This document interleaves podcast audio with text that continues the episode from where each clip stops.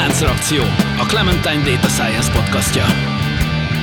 Körmendi György vagyok, fizikusként diplomáztam, aztán adatelemzéssel és gépi tanulással kezdtem foglalkozni. És azt hiszem, ma is így döntenék. Kovács Gyula, Data Science Trainer. Célom az adatelemzési kultúra minél szélesebb körben való elterjesztése. Könyves Tóth előtt vagyok, hivatalosan matematikát, programozást és pszichológiát is tanultam, de az életben azt is megtanultam, hogy a nem hivatalos tanulmányok éppen annyira fontosak. Póli Ferenc, digitális terméktervező, tanácsadó, startupper és podcaster, akiben évtizedek óta harcol a programozó és az újságíró. Szervusztok! A Láncreakció stúdiójában ülünk már megint, ahogy ezt hétről hétre megtesszük. Még mindig nincs velünk előd, egyre közelebb tartunk ahhoz, hogy visszatérjen közénk. Igen, és azt is elmondhatom, hogy egyébként hallgatja azért az adásokat. Nagyon szuper. Viszont ma egy vendégünk van, nem is akármilyen vendégünk, de elsőre, ha csak annyit mondok róla, hogy jogász, akkor még nem biztos, hogy adja magát, hogy, hogy ez miért is olyan érdekes, de Jóri Andrásról van szó, aki adatjoggal foglalkozik, azt hiszem, hát az egyetem óta talán ezt mondhatjuk, nem? Vagy legalábbis nagyon régóta. Így van, szervusztok, üdvözlöm a hallgatókat. Hát igazából egyetem végén kezdtem ezzel foglalkozni, mondjuk úgy. És te ennek úttörője vagy, azt mondhatjuk. Hogyha... Uha. hát de mi azt mondhatjuk. Így. Mondhatjátok.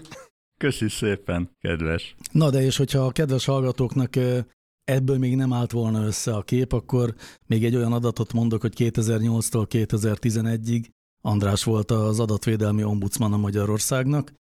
Ez még ugye meg is színeződött azzal, hogy 11-ben aztán egy nagyobb purparlé keretében kellett eltávozni erről a posztról, és aztán ezügyben még talán az Európai Bíróság is tehát odáig ment ez a történet, igaz? És Igen. végül neked adott igazat a bíróság? Így van. Pontosabban a bizottságnak, ez, ebben én nem voltam fél, mindegy.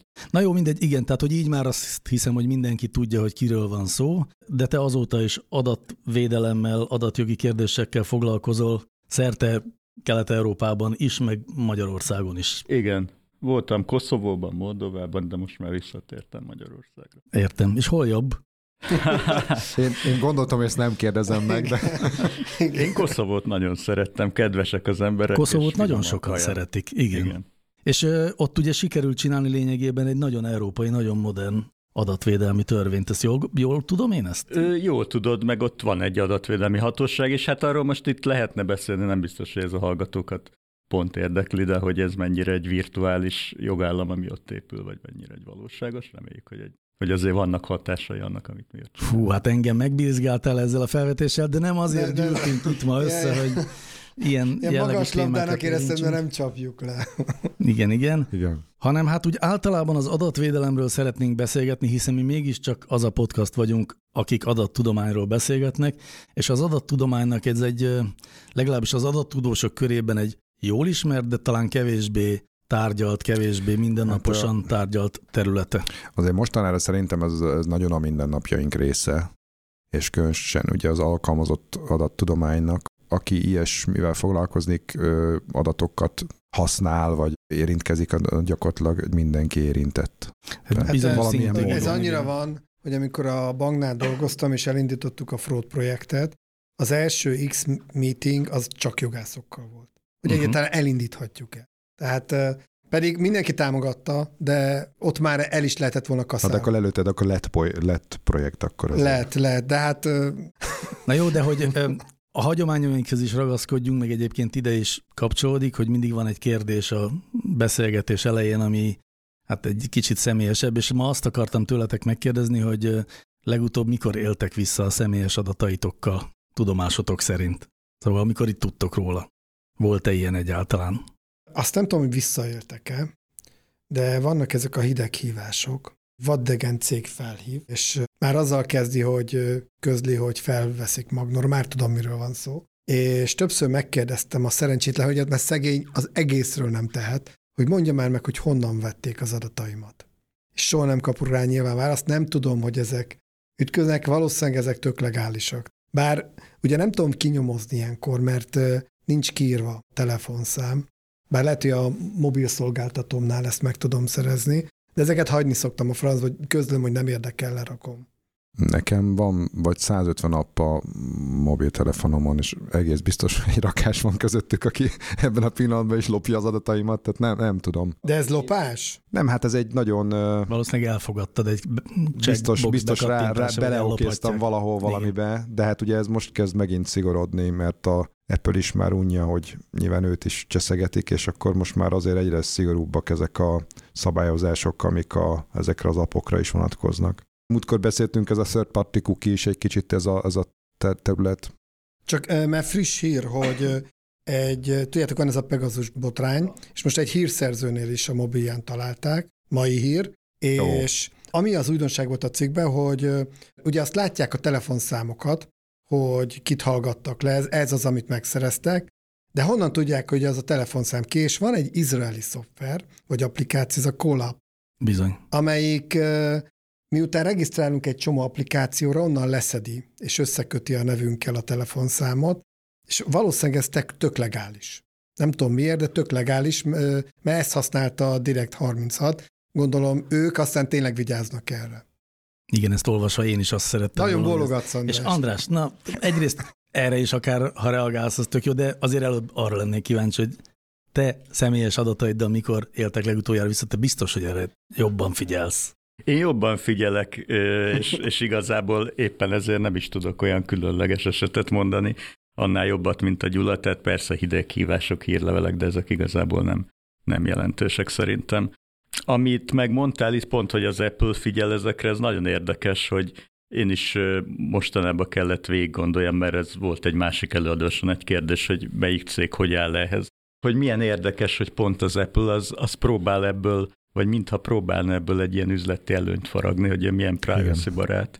A, a legújabb iOS-be is ugye van ez a private relay szolgáltatás, ez nem tudom megvan-e, hogy mind, hát egy VPN-hez kicsit hasonló magánszféra védelmi eszköz bele van már építve a, ugye az van. operációs rendszerbe, meg OS-be is. Tehát ezek uh-huh. azért tényleg előremutató dolgok, mert simán lehet, hogy egy ilyen szoftvercég az többet tud tenni itt bármiért, mint egy jogász. Jogász, igen. Európában.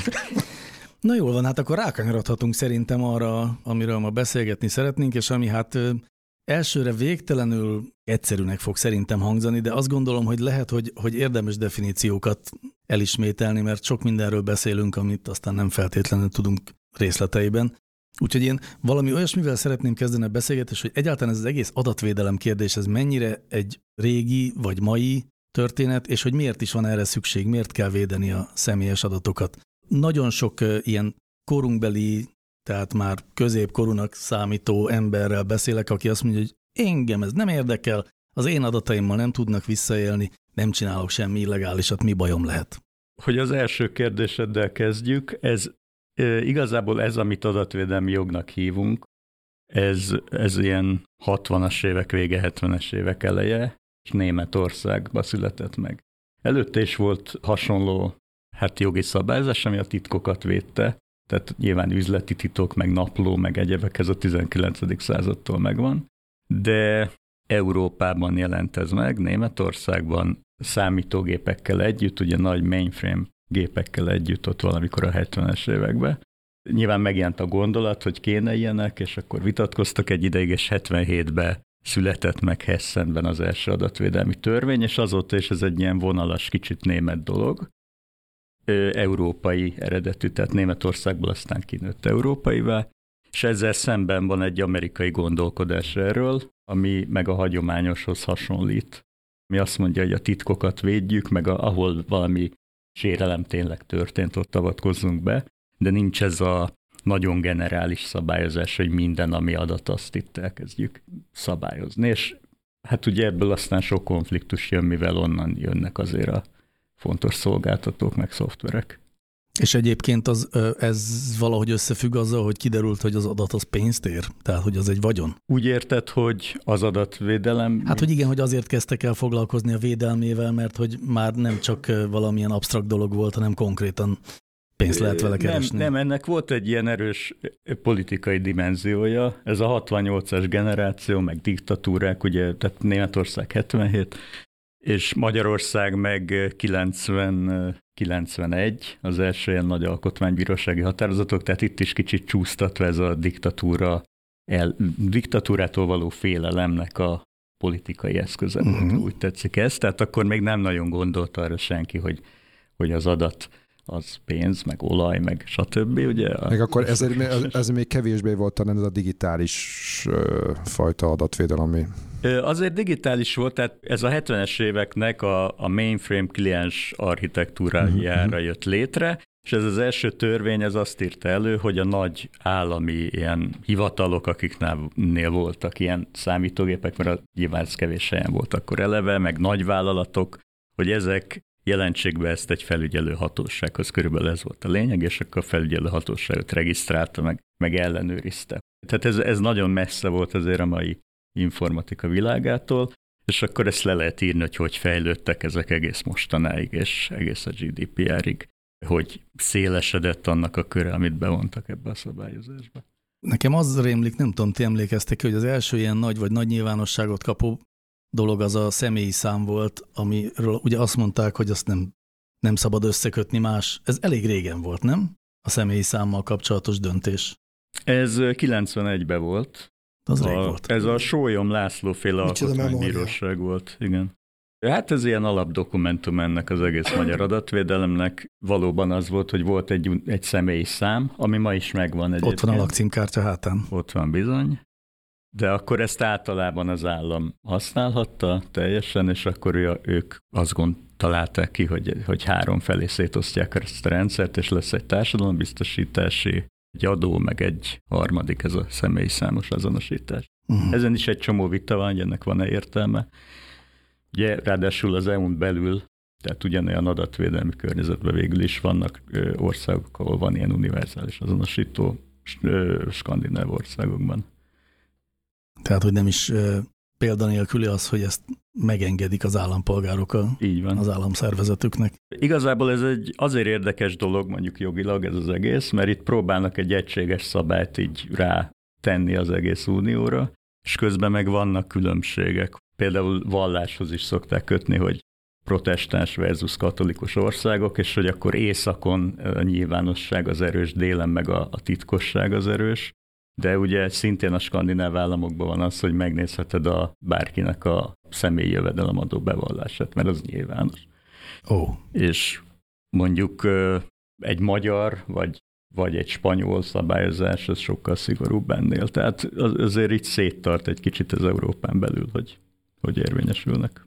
Amit mondtál, arról eszembe jutott az, hogy az én SZIA bevallásomat megnézhetné bárki, hiszen nincsen benne semmi titkos, és akkor erről eszembe jutott, hogy, hogy miért is kell ez a védelem? Mármint, hogy, hogy miért, mitől is kell tartanunk, amikor azt gondoljuk, hogy nem csináltunk semmi olyat, ami kiderülhet rólunk? Hát kérlek szépen, ennek a mondjuk, ha a 91-es határozatból akarok idézni, de ez igazából nagyon sokat merített szintén egy, kora, egy német alkotmánybírósági határozatból, ami majdnem ugyanez volt, akkor itt az állammal szembe fogalmazza meg azt, hogy, hogy az, hogyha nem, nem így teszel, tehát nincs ilyen védelem, akkor az állam az minden állampolgárról egy személyiségprofilt fel tud állítani. Tehát igazából átlátja az ő állampolgárait, és ettől a demokrácia nem tud működni, mert, mert hogy kiszolgáltatottak neki ezek, a, ezek az állampolgárok. Ezt úgy is mondják, hogy az információs hatalom megosztást kell visszaállítani ez az elmélet, meg még ha tovább megyünk, akkor vannak ilyen filozófusok, most ebben szerintem lehet, hogy nem kell belemenni, de csak annyi, hogy Ricoeur van egy francia, és most itt nagyon az emlékeimre támaszkodom, és elnézést minden filozófustól, aki esetleg hallgat, de ott valami olyan gondolat van, hogy kell, hogy legyen egy, tej, egy ilyen beavatkozásmentes terület, ahol te ki tudod a saját identitásodat valahogyan kristályosítani, mert ugye ha beszélgetek a Gyulával, és mindig tudom, hogy, hogy hallgatja itt valami harmadik is, aki, tud, aki megmondja, hogy mi a jó, meg mi a rossz, akkor nem tudom megbeszélni vele, hogy nem tudom, most a feleségem mellett a másik. Tehát alkalmazkodok bizonyos olyan erkölcsi szabályokhoz, amik adottak, ha meg szabadon tudunk beszélgetni, akkor ez az identitás kialakítás, ez, ez uh-huh. megy. Tehát az egész a személyiség mélyén. De ha jól értem, amikor elkezdted a, az egész karrieredet, akkor az adatvédelem a állam és az állampolgárra koncentrált elsősorban, akkor még nem nagyon volt képben, hogy a cégek is elkezdik gyűjteni az adatokat. Ezzel mikor kezdtél el először szembesülni, hogy itt van egy másik komoly probléma? Hát ez ugye a 90-es évek végén volt, és azért akkor már lehetett ezt látni, de maga az intézményrendszer, az tényleg erre épült föl, hogy az állammal szemben, hogy egy, egy ombudsman, amit mondhatok, hogy voltam, az igazából az állammal szemben hatékony, mert az ilyen ajánlásokat ad ki leginkább. Tehát azt egy banknak hiába mondott, hogy, hogy hogy legyen meg mi az. Tehát ha nincs mellette szankció, akkor nem érvényesül. De volt már akkor is egy csomó ilyen ügytetpont bankok, meg akkor ezek a nagyobb ilyen szabályozott vállalatok azért már ott megjelentek abban az időben, de ennyire tömeges még nem volt, mint ma. Hát meg az, hogy a, ugye nem csak a országon belüli, hanem a határon kívüli, sőt, most már igazából ez a, a, a domináns. Mert az, az azért érdekes, mert ugye az országon belül itt azt mondjuk tudod szabályozni egy helyi ombudsmannal, vagy egy helyi jogrendszerrel, de na most mit csinálsz az Apple-lel, vagy a kínai nem tudom melyikkel. Hát így hol, hol, kell, hol kell neki reklamálni, hogy sértettek. Persze, beigazad van. Mondjuk, hát már akkor is, tehát 95-től van egységes európai szabályozás, nem a GDPR, de van annak egy ilyen előd szabály, ami majdnem, hát nem annyira részletezett, de nagyon hasonlított ehhez igazából.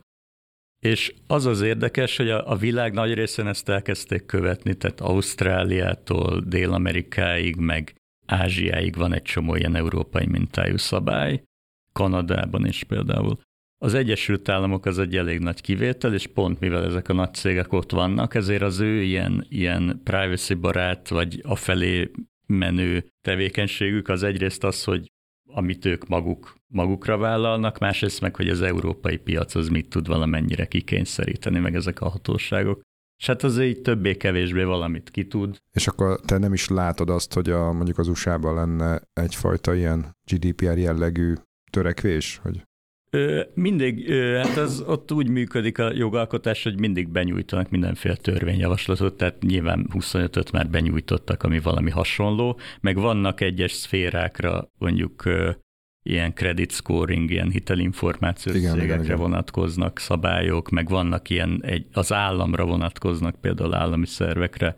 Van Privacy Act, de egy egységes ilyen GDPR-szerű az nincsen, és szerintem ilyen szigorú, mint a GDPR nem is lesz nagyon. Nem hiszem, hogy lesz. Lehet, hogy egy kicsit megakasztja a beszélgetés évét, de annyira bennem van ez a kérdés, hogy végre egyszer egy olyan embertől kérdezhetem meg, aki tényleg ért ehhez, hogy a GDPR, bocsánat a kérdés ostobasága miatt, de hogy a GDPR az jó, Tudom, hogy ezt szét lehet ágaztatni, de ugye mi állampolgárként azzal találkozunk, hogy nagyon sok cookie protection kell leokéznunk, és igazándiból a, a pozitív hozadékával nem szembesülünk, csak a kényelmetlenségével. Hát a, a cookie az igazából egy másik szabály, de most nem, ez lényegtelen. Igen. Maga, ja. hogy a GDPR jó-e, hát azért jó, hogy talán, hogy van egy ilyen jogszabály, ami érdekes, hogy, hogy nagyjából, amit mondtam, hogy van egy, volt egy 95-ös adatvédelmi irányelv, és igazából a GDPR az koncepciójában nem nem változott. Tehát ha meggondolt, hogy 95-ben mi volt, sőt, hát azt mikor kezdték el írni, valamikor ott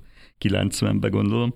Tehát ahhoz képest nagyon kevés újat hozott, hogy mennyire megváltozott a környezet, és hát nem egy ilyen nagyon innovatív valami ez a GDPR. Tehát itt sok szó esett róla 2000, nem tudom, 17 körül, de a legnagyobb újdonság az, hogy, hogy van egy ilyen egységes nagy bírság, meg hogy végül is egy jogszabály érvényesül egész Európában, ezek tényleg fontosak, de maga a, részletei a jogszabálynak, meg a meghatározásai, meg bármi azok nem nagyon változtak a korábbiakhoz képest. Jól értem, azt mondod, hogy filozófiájában vagy koncepciójában még nem szerepel az a fajta adatgazdaság, amiben ma élünk? Az az adatgazdagság és adatgazdaság? Ö, nem, nem. Tehát ö, folytatja azt, ami, ami korábban volt.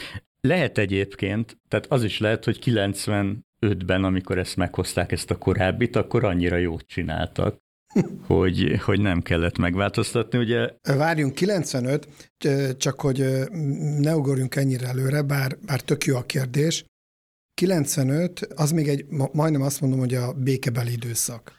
Utána indult el egy olyan iparág, az adat, adattermelő gazdaság, például Google, Facebook, stb., amelyek nagyon meredeken elkezdték gyűjteni az adatokat rólunk, és ebből őrült profitot generálnak. Ez nyilván 95-ben ilyen jelenség még nem volt. Nyilván minden, ami, amit most leve, lehámozzuk a rosszat, nyilvánvaló, hogy ennek rengeteg előnye is van. Mint motor működik ezek a high-tech cégek. A jogászoknak ez mit jelent, hogy egyrészt van a nagyon szép filozófia, adatfilozófia német gyökerek, másrészt nem-e versenyhátrány, hogyha Európa itt most nagyon kemény adatvédelmi szabályokat vezet be, és a másik két nagy terület, Kína meg Amerika nem. Nem tudom, egy jogász mennyire tud ebbe objektív lenni, de, de ugye amikor mi elemzők vagyunk, akkor rengeteg olyan nemet kapunk, ami üzletileg látjuk, hogy ez veszteség lesz a cégnek, hogyha ezeket nem csinálhatjuk meg. Hú, hol is kezdjem, mert sok minden eszembe jutott. Egyrészt Kínát, azt, Kína az egy érdekes dolog.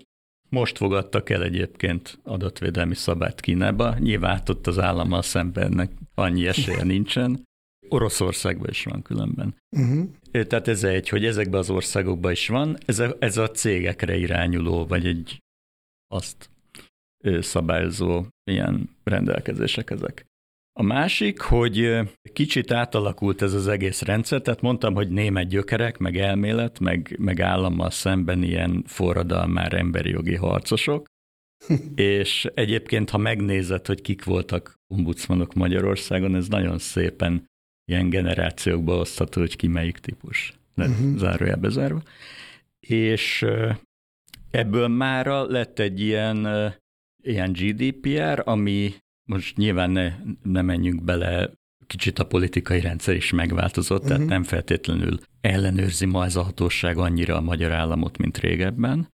És maga a GDPR szabályozás is inkább technikai, tehát ez, a, és ez nem csak Magyarországon van így, hanem mindenhol, hogy ez a politikai dimenzió eltűnik, és az egészből lesz egy ilyen cégekre irányuló ilyen compliance szabályozás, olyan, mintha nem tudom, számviteli jogot ott Igen. valaki uh-huh. alkalmaz. Tehát ez kicsit kevésbé, azt is mondhatnám, hogy kevésbé érdekes, mint korábban, mm. hanem egy ilyen technikai.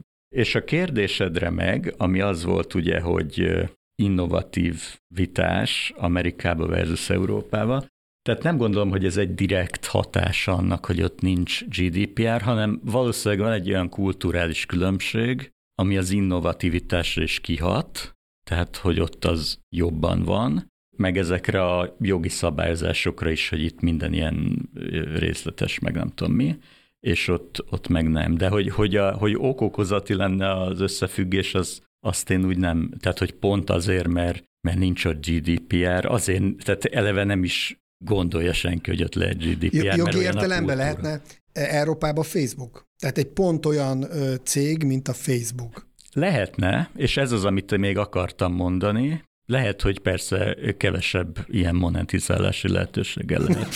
de akkor ugye de, az de versenyhátrány. Várjál, tehát attól még azért bőven, bőven bőven meg lehet ezt csinálni, azért, mert még egy dolog, amit nem mondtam a GDPR-ról, ugye azt mondtam, hogy ugyanaz, mint a 95-ös. De hogy Magyarországon ezek az alkotmányjogászok, mikor elkezdték ezt írni 91-ben, akkor szigorúbbat írtak, mint az európai. Ezt fontos uh-huh. tudni. Tehát Egészen a GDPR-ig Magyarországon ilyen nagyon szigorú alkotmányjogászkodás ment ezen a téren, amit a GDPR az hozzá igazított az európaihoz, tehát a korábbi magyarhoz képest ez egy rugalmas szabály, és egy csomó minden, igazából bármit meg lehet csinálni, ha dokumentálod rendesen. Nem azt mondom, mm. hogy bármit, de azért nagyon sok mindent. Általában, amire egy cégnek szüksége van, azt meg lehet csinálni ma már Magyarországon, és lehet, hogy tíz éve meg nem lehetett. Ez azért érdekes, mert én amikor bent voltam a cégeknél, meg amikor egyáltalán tanácsadó voltam, én úgy érzékeltem, hogy különösen a vállalati jogászok, azok azt a álláspontot képviselték, hogy semmit. Most így nagyon sarkosan fogalmazok, nyilván voltak elemzések, stb., de már pont például egy ilyen fraud projektnél az első alapból az volt a hozzáállásuk, hogy nem én mondom az én interpretációmat, mert ezt én is átéltem. Uh-huh. Nekem igazából az volt a, az érzésem, hogy hát nekik így nyilván kevésbé kockázatos. Tehát már magának neki is, mint vállalati jogásznak, aki adott esetben felelős vagy kérdőre vonható, hogyha valamit engedett, amit azért lehet, hogy nem is teljesen Érted, hogy É, mit? abszolút, de És akkor inkább azt mondja, hogy nem. hogy van-e ilyen a jogászoknál, hogy ö, azért ez nem egy exakt valami, és inkább a kisebbik ellenállás irányába, mert mármint az ő oldalukról, hogy abból nem lehet baj, ha nem lesz semmilyen elemzés. Az is kérdés, hogy mikor volt ez, tehát hogy GDPR alatt volt, vagy korábban. Ez közvetlenül utána. Korábban is volt ilyen élményem. Oké, okay. maga az élmény azt szerintem nem csak adatvédelmi jog, az bármilyen jogásszal, Mhm. ha találkozol egy cégnél. De hát igen, hát gondold végig, tehát ő ad egy tanácsot, nyilván ez azért, hogy nemet mondasz, ez, ez nem ilyen egyszerű, hanem szerintem ezt úgy kell csinálni, hogy elmondod, hogy milyen kockázatok Mhm. vannak ABC Aha. esetben, és akkor az, az valójában nem a jogász dolga, hogy eldöntse, hogy igen vagy nem, Uh-huh. hanem az egy ilyen menedzsment, hogy bevállalja azt a kockázatot, ami, Itt is ez történt. ami felmérhető a korábbi joggyakorlat alatt. Ez érdekes, mert általában inkább az volt a kommunikáció, hogy rá volt kicsit tolva. Tehát, hogyha ő kvázi hozzájárul, vagy ugye a rá áldását adja, akkor, akkor mehet. Tehát, hogy volt, nem, Gyula? Tehát volt A, egy abszolút, de, de itt most bogarat ültettél a fülembe. Az nem várható el szerintem, hogy minden vállalatnál minden jogász tökéletesen tisztában legyen az adatvédelemmel. Mennyire vannak képbe egy, egy nem adatvédelmi szakember, vagy ez, ez tényleg egy annyira speciálisága a jognak, hogy minden komolyabb projektnél szinte kötelező behívni egy, egy ilyen specialistát, mert nem várható el egy átlagos jogásztól, hogy ezt teljesen átlássa.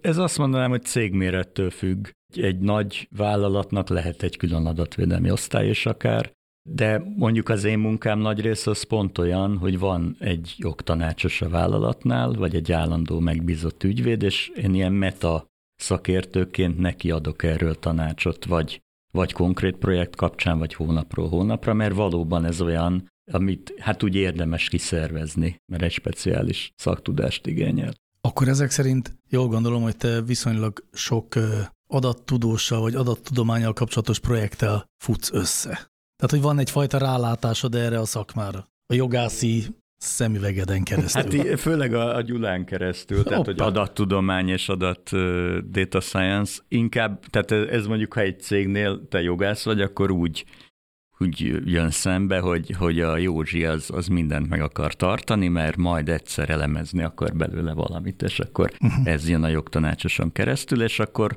igazából a Józsi az csak ezt mondja neked, hogy hogy ezt, ezt tartsuk már meg, mert majd egyszer majd betanítjuk, nem tudom mit, és izé, most nem kell semmire egyébként, de azért jobb, ha Na, mert azt akartam megkérdezni, hogy, hogy a te szakmád hogy látja a mi szakmánkat, tehát hogy, a, hogy jogi irányból nézve az adattudósok mennyire kemény műfaj, vagy mennyire csak a saját szemüvegükön keresztül néznek? Mennyire sok baj van velük? Igen. Hát nézd, igazából, ja, hát sok, sok, sok, mert, mert hogy akkor, akkor el kell kezdened gondolkodni, hogyha Józsi mindent meg akar tartani, hogy most akkor ezt, ezt valahogy lepapírozd. Tehát igazából ez, ez egy... De van egy Kihívás. határozott ellenérdekeltség a két terület között. Ö, Most nézd, a, azért azt is mondanám, hogy munkát is csinálunk, ami gondolom nem rossz feltétlenül. Hát pontosan, tehát mondjuk amellett, hogy én voltam ombudsman, én előtte is ügyvédkedtem, meg utána is. Tehát azért ez egy másfajta gondolkodásmód a jogászok között. És én ezt szeretem benne különben, hogy például, ha ombudsman vagy, annak van egy olyan felelősség, hogy neked jót kell mondanod. Tehát ott tényleg, amit te mondasz, az, az úgy jónak kell lenni, meg főleg, ha van közigazgatási bíróság, és el tud menni oda az ügyfél, akkor a bíróság előtt is megállja, stb. Az ügyvédi szerepben meg van egy olyan kreativitás, hogy föl kell tudnod építeni ötféle érvelést, aminek különböző a vége nyilván. Tehát egyfajta ilyen kicsit értékmentesebb, viszont talán egy kicsit kreatívabb is, hogy megnézed, hogy ezt így lehet, úgy lehet, és akkor fölépítesz mindenféle értelmezés belőle. Tehát én, ha úgy tetszik, nem, nem e, tekintem ellenfélnek a, az adattudóst, vagy bárki, aki szeretne ott valamit, mert azt azért meg lehet érteni, hogy ezeknek a cégeknek meg kell élni, meg profitot kell termelni, és ez egy olyan szakma, hogy itt ezt megpróbálod elvinni odáig, hogy ezt meg tudják csinálni. Aztán nyilván vannak olyan határok, amikor már nem lehet, de ameddig meg lehet, addig megpróbálod. Egyébként volt már nagyobb per büntetés cégnek adatelemzés miatt? Adatgyűjtés miatt biztos vagyok benne, hogy volt, de hogy ad, konkrétan, hogy elemeztek ügyfeleket, ilyen volt már, vagy, vagy itt Magyarországon nagyon eminens diákok vagyunk, és még nem nagyon volt erre precedens. Szerintem nem jutott el idáig, nem ilyen szofisztikált még se a tisztelt hatóság, se a bíróságok. Uh-huh. Tehát még ezek, ezek sokkal alapabb perek, amik, amik folynak, hogy tényleg ilyen... Például milyenek vannak mond? Hát olyanok, hogy milyen adattovábbítás jogszerűtlen, meg a... Azért vannak bonyolultabbak is, és amikor látod, hogy nem, nem tudom konkrét ügyeket itt nem biztos, hogy említeni kéne, de mondjuk volt egy nagy vállalat, aminek egy másik nagy vállalat csinálta az egész informatikáját, és akkor betört a hacker, és elvitte az adatbázist, és egy csomó ideig neked magyaráznod kell ott a bírónőnek, hogy egyáltalán mi az, hogy adatbázis, meg mi az, hogy IP cím, meg hogy most százezer vagy tízmillió tűnt el, és akkor látod, hogy ilyen elég értetlenül. Tehát uh-huh. ez elég frusztráló különben bíróságon, még az ilyen alapügyekben is, hogy ott azért egy olyan bíróval szembesülsz, aki másnap adóügyet tárgya, a harmadnap meg bányaügyet, és akkor közben ott van neki ez, amiből tehát még a jó esetben ismeri a jogszabályt, ha már volt ilyen ügye, és akkor elkezded neki ott magyarázni, hogy adatkezed, adatfeldolgozó, meg adatvédelmi incidens, hogy ez uh-huh. hogy van. De mondjuk visszatérve, tehát ilyen incidens ügyek vannak, tehát ilyen, ilyen alapjogi fogalmak értelmezése tényleg, hogy mondjuk tartasz egy aláírásgyűjtést, és akkor, hogy aláírja az aláíróívet valaki, az nem elég, hanem külön egy adatvédelmi tájékoztatót is alá kéne írni, most megint nem mondom uh-huh. a mhm. konkrét ügyet. Tehát ezek, ezek még nem ilyen szofisztikált témák, hogy adatelemzés, ez azt úgy el is képzelem, hogy ezt egy bírónak elkezded ott. Egyébként rosszul emlékszem, hogy a GDPR-ban van valami ilyesmi, de lehet, hogy most atom hülyeséget mondok, hogy egy ügyfél kérheti, hogy ne elemezzék az adatait? Vagy ilyen azért nincs benne, ennyire meredek? Szerintem, amire gondolsz, van benne egy olyan, hogy automatizált döntéshozatal, és neki arra van egy joga, hogy ne legyen ennek az alanya az automatizált döntéshozatalnak. Ha. Ez is megvolt 95-ben is, uh-huh. meg még a magyar Tényleg? jogban is korábban megvolt. Ezek a döntések, amik alól neki jogosult, tehát opt van, vagy nem szabad kiterjednie, ha ő nem járul hozzá, ezek olyan döntések, amik rá nagy hatással vagy jogi hatással vannak. És hmm. általában, amikkel én találkozom, ott már itt ki lehet ezt kerülni, hogy azt mondod, hogy ez az nem egy komoly jogi hatás, hogy egy személyre szabott írlevelet kap. Uh-huh. Mondjuk egy dinamikus árazásnál ott már bejöhet ez. Hát, hogy egy hitelbírálatnál. Vagy egy, ami Igen. automatizált, az egyértelműen ide tartozik. A, vannak ilyen cég, céginformációs rendszerek, akik minősítenek cégeket. És erről konkrétan tudok, hogy voltak cégek, akik bementek, hogy állítsák át a piros lámpájukat zöldre, mert különben beperelik, mert a jó hírnevükön esik csorba. E, ezt mennyire teheti meg egy cég? Vagy a, mondhatja a céginformációs, hogy teljesen objektív. Ráadásul én úgy tudom, a cégekre enyhébb kritérium vonatkozik adatvédelem szempontjából, mint magánszemélyekre, és azt mondja, hogy teljesen objektív kritériumok alapján mérlegadat, stb. egy algoritmus dobja, ez nem hitelrontás. Hát maga a GDPR, meg ez a fajta adatvédelem, ez személyes adatvédelem, ez magán személyekre vonatkozik uh-huh. leginkább. Egyébként volt, voltak olyan ilyen mindenféle svájci, meg nem tudom, eldugott törvények, amik cégekre is vonatkoztak, de, de ez nem így van GDPR-nál. Tehát egy egyéni vállalkozó például igénybe vehet, tehát ha őt bírálják rosszul, akkor ott lehet esetleg Aha. valamit tenni, hát nem tudom azért, hogy mennyi a sikerességeit. A cég az valóban jó hír, az jó hírnév sérelme lehet polgári jog alapján, uh-huh. és Hát én azt mondanám, hogy az se biztos, hogy nyerhető. hát mondjuk át is alakultak ezek egy picit, mert ugye olyanokat szoktak mondani, hogy a, a cégeknek a 95%-ánál jobb igen, vagy rosszabb. Igen, tehát, tehát ugye igen. ezt kezdték el most igen. már mondani. Tehát azért, azért, hogy is mondjam, tehát a céginformációs cégek se keresik a balhét. Én azt akartam megkérdezni, hogy amikor adatvédelmi joggal foglalkozik az ember, akkor állnak a rendelkezésére technológiai eszközök, hogy ebben az egész történetben eligazodjon, és hogy adott esetben nem is tudom, előnyhöz jusson, próbálok nagyon általánosan fogalmazni. Tehát van bármilyen technikai háttere ennek a te szakterületednek? Úgy érted, hogy egy, egy jogász mennyiben használ ilyen eszközöket? Igen. Megért hozzá. Nyilvánvaló, hogy ilyen informatika, előbb panaszkodta a bírók, hogy azt se tudja, hogy mi Mhm, az, hogy mhm. adat. te- Tehát egy, egy adatvédelmi szakembernek átlagnál jóval magasabb kép kell. Bocsánat, mert azt nem tudják a hallgatók, de mi igen, hogy András nem csak jogi diplomával rendelkezik, hanem egy informatikaival is, tehát ő valószínűleg ért ehhez. Konkrétan én sem tudtam. Hát diplomának neve, nevezzük azért, ez Jó, egy. OKJ, OKJ, csak Na. re- rendszer gazda OKJ val- valóban. Hát ez érdekelt mindig is egyébként. Én szerintem, ha nem lett volna akkor ez a 89-es hangulat, akkor biztos informatikusnak megyek, és nyilván ez a terület, ez ezeket az embereket vonza.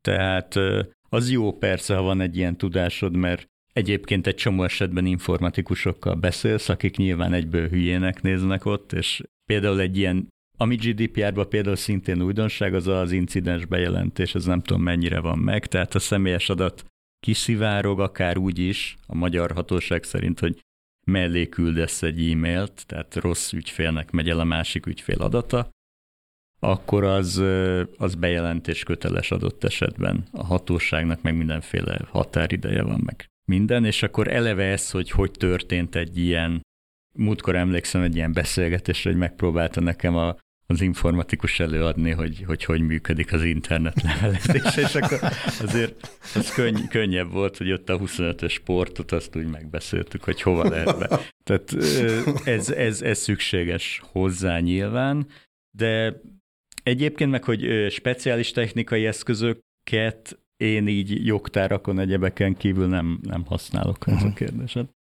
Igen, tulajdonképpen valami ilyesmit vártam, hogy majd kiderül, hogy milyen mesterséges intelligencia vagy ilyen gépi tanulási eszközök vannak arra, hogy megtaláljon az ember egy ilyen jogsértést adott esetben találjon, de akkor nem annyira. Hát, amire gondolhatsz, tehát kisvállalkozóknak vannak ilyen rendszerek. Amit még nem mondtam, hogy ezt eléggé, tehát a GDPR ellen vagy megváltoztatásáért elég nagy lobbizás ment annak idején Brüsszelbe, és emiatt van az, mert a korábbi GDPR verzió az az lett volna, hogy ez 250 munkavállaló fölött kell csak alkalmazni ezt a jogszabályt, de pont a, az amerikai nagy cégek azok amellett lobbiztak, hogy ezt mindenkire kelljen alkalmazni, mert akkor ugye viszonylag komolytalanabbá válik az egész, és ez így is történt, ugye, tehát hogy a fodrásznak is kell, nem tudom, adatvédelmi tájékoztató, ez, ez valóban butaság, és erre vannak elég jó rendszerek, hogy kitöltesz egy kérdőívet, és akkor legenerál neked valami szabályzatot, és ezt, ezt karban is tartja, tehát egy külön szerveren fut. Tehát vannak ilyen automatizált megoldások, ezek közül vannak, amik teljesen ez a Quokler kategória, de vannak jók is. És, és ez mit tudom én, évi 50 ezer forintból akkor megvan Mhm. neked ez a, ez a kis rendszer. Uh-huh.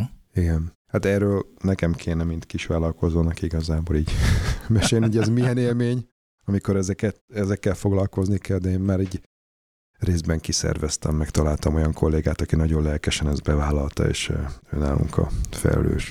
Pár adással ezelőtt volt egy érdekes esetünk.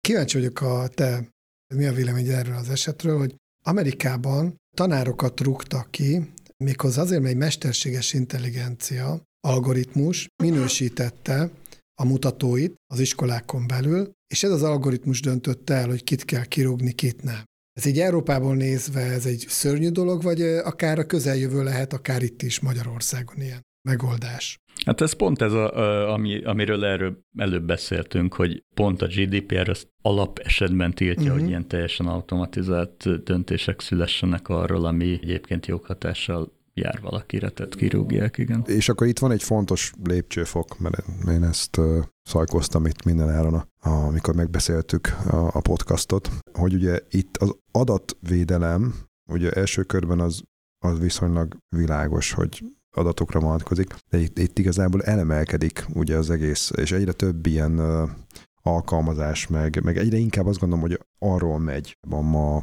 a vita, meg, a, meg, a, meg ezek az, az esetek egyre inkább olyanok, hogy nem kimondottan az adatot sértette, bár nyilván az is kritikus, hogy most akkor kiszivárog egy adat, adatbázisok ide-oda kerülnek egyebek, hanem az adatokra épülő algoritmusok vannak, amik automatizáltak, működnek, és sokkal-sokkal kiterjedtebb módon sérthetnek érdekeket.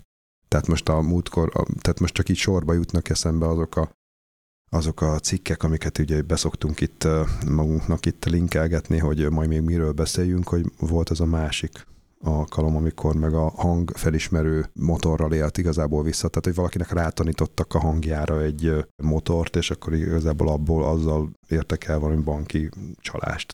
Ez rengeteg ilyen van, és hogy az egy kérdés, egy általános kérdés, hogy te hogy érzékeled, hogy a jog az mindig egy picit ilyen követő emberfogásban van adatjogi kérdésekkel, tehát hogy ezt lekövessék az életet hogy ez a fajta különbség, az a fajta hátrány, amivel ezeket követi, azt te hogy érzékeled, hogy ez, ez csökkennő, vagy, vagy mi lehet erre a jövőképünk? Pont amit mondtál, hogy, hogy hang, minta, meg egyebek, ez például benne van a GDPR-ban, mint bi, hát a biometrikus adatnak a, az értelmezés, ezt éppen a napokban nézegettem, és ez egy rendkívül széles körű fogalom, és ezekre ugye különleges adat alá tartoznak, amire szigorúbb szabályok vonatkoznak. Tehát ezt Igazából azért jogértelmezéssel elég jól lehet követni. Uh-huh. Az elején mondtam, hogy keveset változott 95-höz képest. Ennek az is az előnye, az meg az, hogy ilyen absztrakt fogalmakkal dolgozik, mint személyes adat, meg Aha. különleges adat, meg biometrikus adat, és ezek úgy vannak kicsit ilyen jövő biztosítva, meghatározva, hogy ezekbe aztán jogértelmezéssel ezeket az új fejleményeket elég jól bele tudott tenni. De és a másik oldala, nincs ilyen érzésed, hogy tök jól elvitatkozunk mi adatbányászok, adatelemzők, meg jogászok, meg politikusok, és pont az embereket nem érdekli ez az egész. Tehát, hogy nem mókás egy kicsit, hogy hiper-szuper védelmet próbálunk biztosítani adatvédelem szempontjából, és az emberek olyan lazán bármit megadnak, csak hogy egy applikációt letölthessenek. Nem érzel itt ellentmondást, hogy idézőjelben az emberek meg se érdemlik a GDPR-t, hisz semmit nem tesznek ők maguk az adatvédelemért. Hát igazából nem, nem nagyon tudnak mit tenni, mert ők nem nagyon választhatnak a Facebook egy meg a Facebook kettő közül, hanem például ez van. És, és adott esetben ez a feltétel annak, hogy te részt vegyél egy ilyen szociális, nem tudom, hogy a barátaiddal tartsd a kapcsolatot manapság. Tehát lehet, hogy van ilyen, most ez, ez olyan, hogy ez szociológusnak kéne lenni, hogy mondjuk lehet, hogy egy 30 évvel ezelőtti generáció az jobban érzékeny volt erre, mint a mostani, de ebben nem vagyok egyébként biztos. Tehát... Hát sőt, a gyerekeink szerintem bizonyos értelemben tájékozottabbak ebben a kérdésben. Hát az, hogy a kamaszlányaink nem hagyják, hogy lefotózzuk őket, és hogy föltegyük az Instára, abban én, én nagyon erősen azt látom, hogy ők. Hát Számukra ez a, nem egy kérdés? Vannak ilyen kamaszlányok, mondjuk úgy. Mondjuk úgy, jó, persze, tehát nem mindenki. De igen, vannak fokozatok, tehát van, aki a, kirakja a telefonszámától kezdve az e-mail címén keresztül minden elérhetőségi adatát, az nem kötelező. Tehát van, aki tényleg letolja ezeket a dolgait, hogy milyen veszélyeknek teheti ki magát. Van, aki igen, van, aki nem. Itt tényleg ezt fel lehetne mérni biztos szociológiai eszközökkel, hogy ez változott-e, vagy, vagy mik az arányok. Pont itt említettük a private relate, hogy keretes szerkezet legyen az mhm. elejéhez, hogy ha vannak cégek, akik ebben látnak üzleti előnyt is, akkor valószínűleg erre azért van egy igény. Uh-huh. hogy megmaradjon a magánszféra. És akkor még egy picit tovább megyek, vagy még tulajdonképpen tovább élezem ezt az előzőt, mert vannak olyan cégek, ez azért cégeknek egy viszonylag kis részére igaz, de azért vannak olyanok, akik, akik alapvetően, tehát az üzleti modelljüknek komoly részét alkotja pénzcsinálásnak, hogy a lényegében a viselkedésünket befolyásolják tehát, hogy a manipulálnak, tehát most, most a játékok. A, akár a játékok, akár a TikTok, TikTok még tovább uh-huh. görgessem, de akár a Facebooknak a különböző, nem tudom, véleménybuborékei, meg egyebek. Tehát, hogy múltkor volt az, hogy, a, hogy, hogy direkt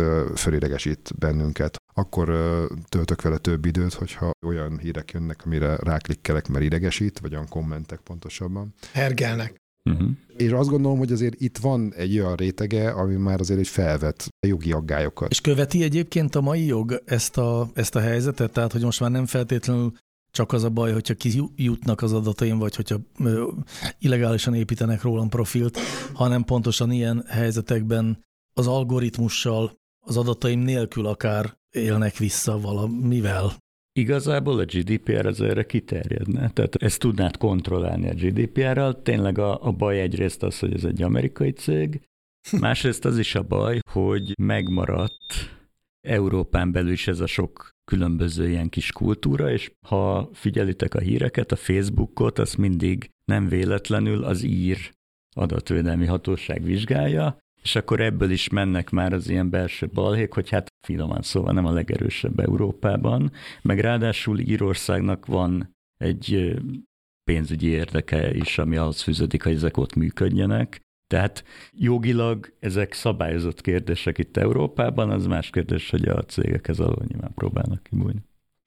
Akkor egy záró kérdés, ami mondjuk, hogy a jövőbe tesz minket, és tulajdonképpen lehet, hogy igen nemmel elintézhető, hogyha az önvezető autó elüt valakit, akkor ugye ez mindig ez a klasszikus kérdés, hogy olyankor ki a felelős, csak azért hozom ezt fel, mert ott ugye az, ez az a helyzet, amikor valóban egy algoritmus követel valamit, amit korábban tudtuk, hogy kinek rójunk fel, itt meg nem biztos, hogy tudjuk. Így értettem azt, hogy követi a, a jog a technika változását. Ezt is követi, tehát erről óriási tanulmányok vannak írva, hogy, hogy ki a felelős ilyen esetben, de, de igen, nem, mert sajnos ezt nem tudom elintézni. Oké, okay, tehát, hogy, hát, tehát hogy a válasz az, igen, hogy követi. követi. Igen. Tök jó. Köszönöm szépen, köszönjük, nagyon izgalmas volt, mm, és én még tudnám is folytatni, én de sajnos most Köszönöm. ezt nem lehet. Köszönjük, András. Esetleg Kösz. egy másik alkalommal még megejthetünk egy ilyen szeánszot. Köszönjük, hogy velünk voltál. Köszönöm a meghívást.